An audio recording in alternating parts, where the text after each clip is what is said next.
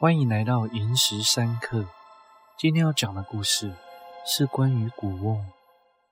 在我小学二年级的暑假，因为爸妈工作的关系，把我带回乡下，托付给阿公阿嬷照顾。但是对于当时的我来说，我很不满意这样的决定。在我被带回乡下之前，爸妈就已经答应过我，让我待在家里，每天固定到附近教室学画画。吃饭时间就是去楼下姑姑家，结果最后还是把我带回乡下，去阿公阿嬷家住了。某天，我跟着阿公阿嬷来到一处菜园工作，阿嬷分配给我的任务就是把除了菜以外的杂草拔掉。她教会我以后，就去忙其他的事情。阿公则是拿着锄头走去另一个区域忙了。我蹲在原地拔草，觉得很无聊，也心不在焉，东张西望的。我远远的就看到山脚下的草丛堆里有个用铁皮搭建的小型屋子，就想说以小便为由来去看看那屋子是做什么的。我告诉阿妈我要去小便，阿妈指了一个方向，要我去那里尿。于是我往她指的方向跑过去，趁她没注意我这边，我又往小屋子的方向跑去了。当我越跑越接近时，我开始注意到小屋子里面怎么有个东西，我还不时的张望，看看附近有没有人。或是被阿公阿嬷发现，不然被阿公发现就完了。阿公很凶的，我很怕他生气。但想不到晚上还有令我更害怕的事情。我到达小屋子后才发现，小屋子里有个大花瓶，地上的杂草已经高过瓶身的一半，而且四处都是灰尘，感觉摆在这好几年了。而因为我以前从来没见过这样的场景，不知道花瓶是拿来做什么用的。一个空旷的地方，平时也都不会有人来。难道里面会是装水吗？还是里面会是装其他的东西呢？我好奇地蹲下来查看，瓶身的上面用的是木头切削而成的圆盖，最上面是一条干干的、长长的白纸条，白纸上有写一些字，但我没特别注意看是写的什么，字迹已经完全看不清了。由于好奇心越来越重，于是决定将木盖打开看看，看里面到底是什么东西。起初我试着不弄到纸条，只开木盖就好，这样盖回去的话也没有人会知道。但后来我失败了，一不小心就将粘在上面的纸条撕破弄断了。我打开木盖的瞬间，一股奇怪的气味扑鼻而来，我想应该是灰尘太多的缘故吧，才会有股奇怪又干涩的味道，但已经忘记是什么感觉了。打开后往里看了一下，尘烟满目。隐隐约约看见白白灰灰的东西，搞不清是什么，像是大大的蛋壳盖在最上面。我左右摇动瓶身，想再看清楚里面到底装的是什么。直到我看见一只只白色的东西，才发现那些都是骨头。也没想太多，不知道为什么，当时想说可能是动物的骨骸吧，觉得很无趣，因为没找到好玩的东西，又将木盖盖回去了。起身后转身准备离开时，后脑被重重的拍打了一下，这时才瞬间起了鸡皮疙瘩。明明刚刚没人，到底是谁打我？我吓得头也不回的直接拔腿就跑，跑回去阿公阿妈身边。那时候才敢回头看向山脚下，看见有一个头从小屋子的旁边探出来，头发盖住半张脸的感觉，分不清是男还是女，因为有点距离，加上我很害怕。所以看得不是很清楚，我搞不懂他是谁，怎么会突然有个人在小屋子那呢？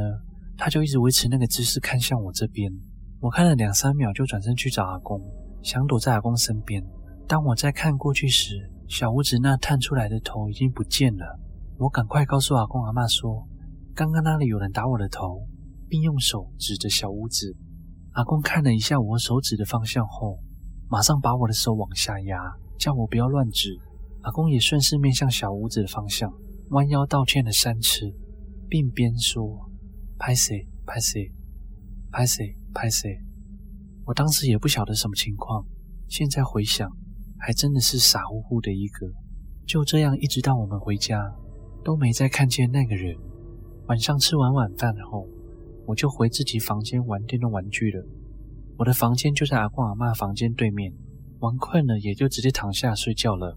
那里到了晚上都很凉爽，所以我被子只盖在肚子上，脚上没有任何东西，睡了不知道多久，突然发觉怎么有东西一直在搔痒我小腿。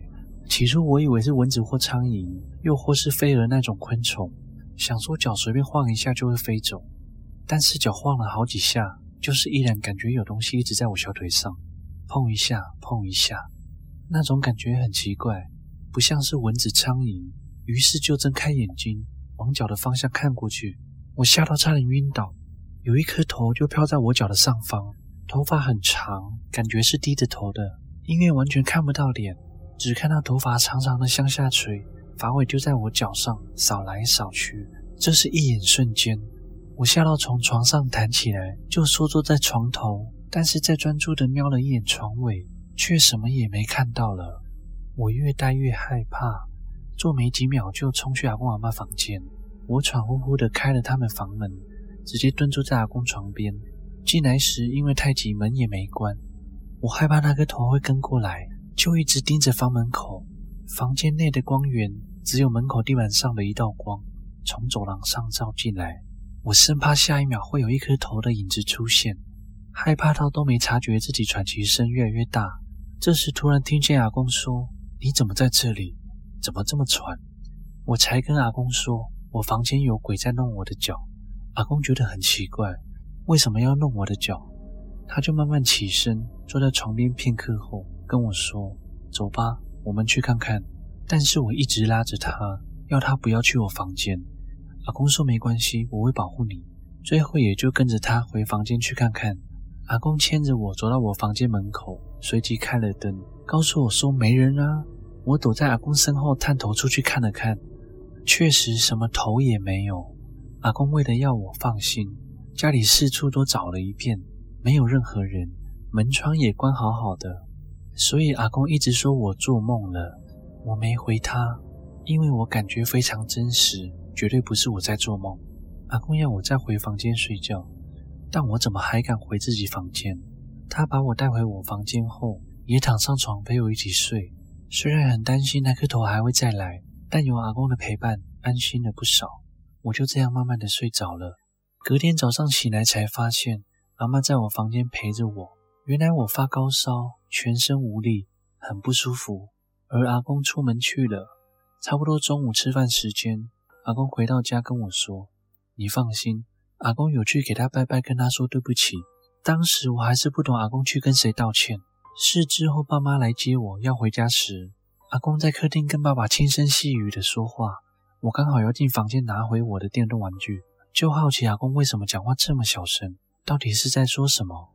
阿公叫爸爸不要怪我，说我不懂事，才会去打开装死人骨头的瓮，已经去跟人家道歉了。这时我才知道，我那天看到的不是花瓶，是装人骨头的瓮。当时听到真的是吓到了，原来不是动物骨骸。回家的路上，爸妈在说些什么，我都忘得一干二净，只记得我一直担心着，会不会那个头跟着我们回家。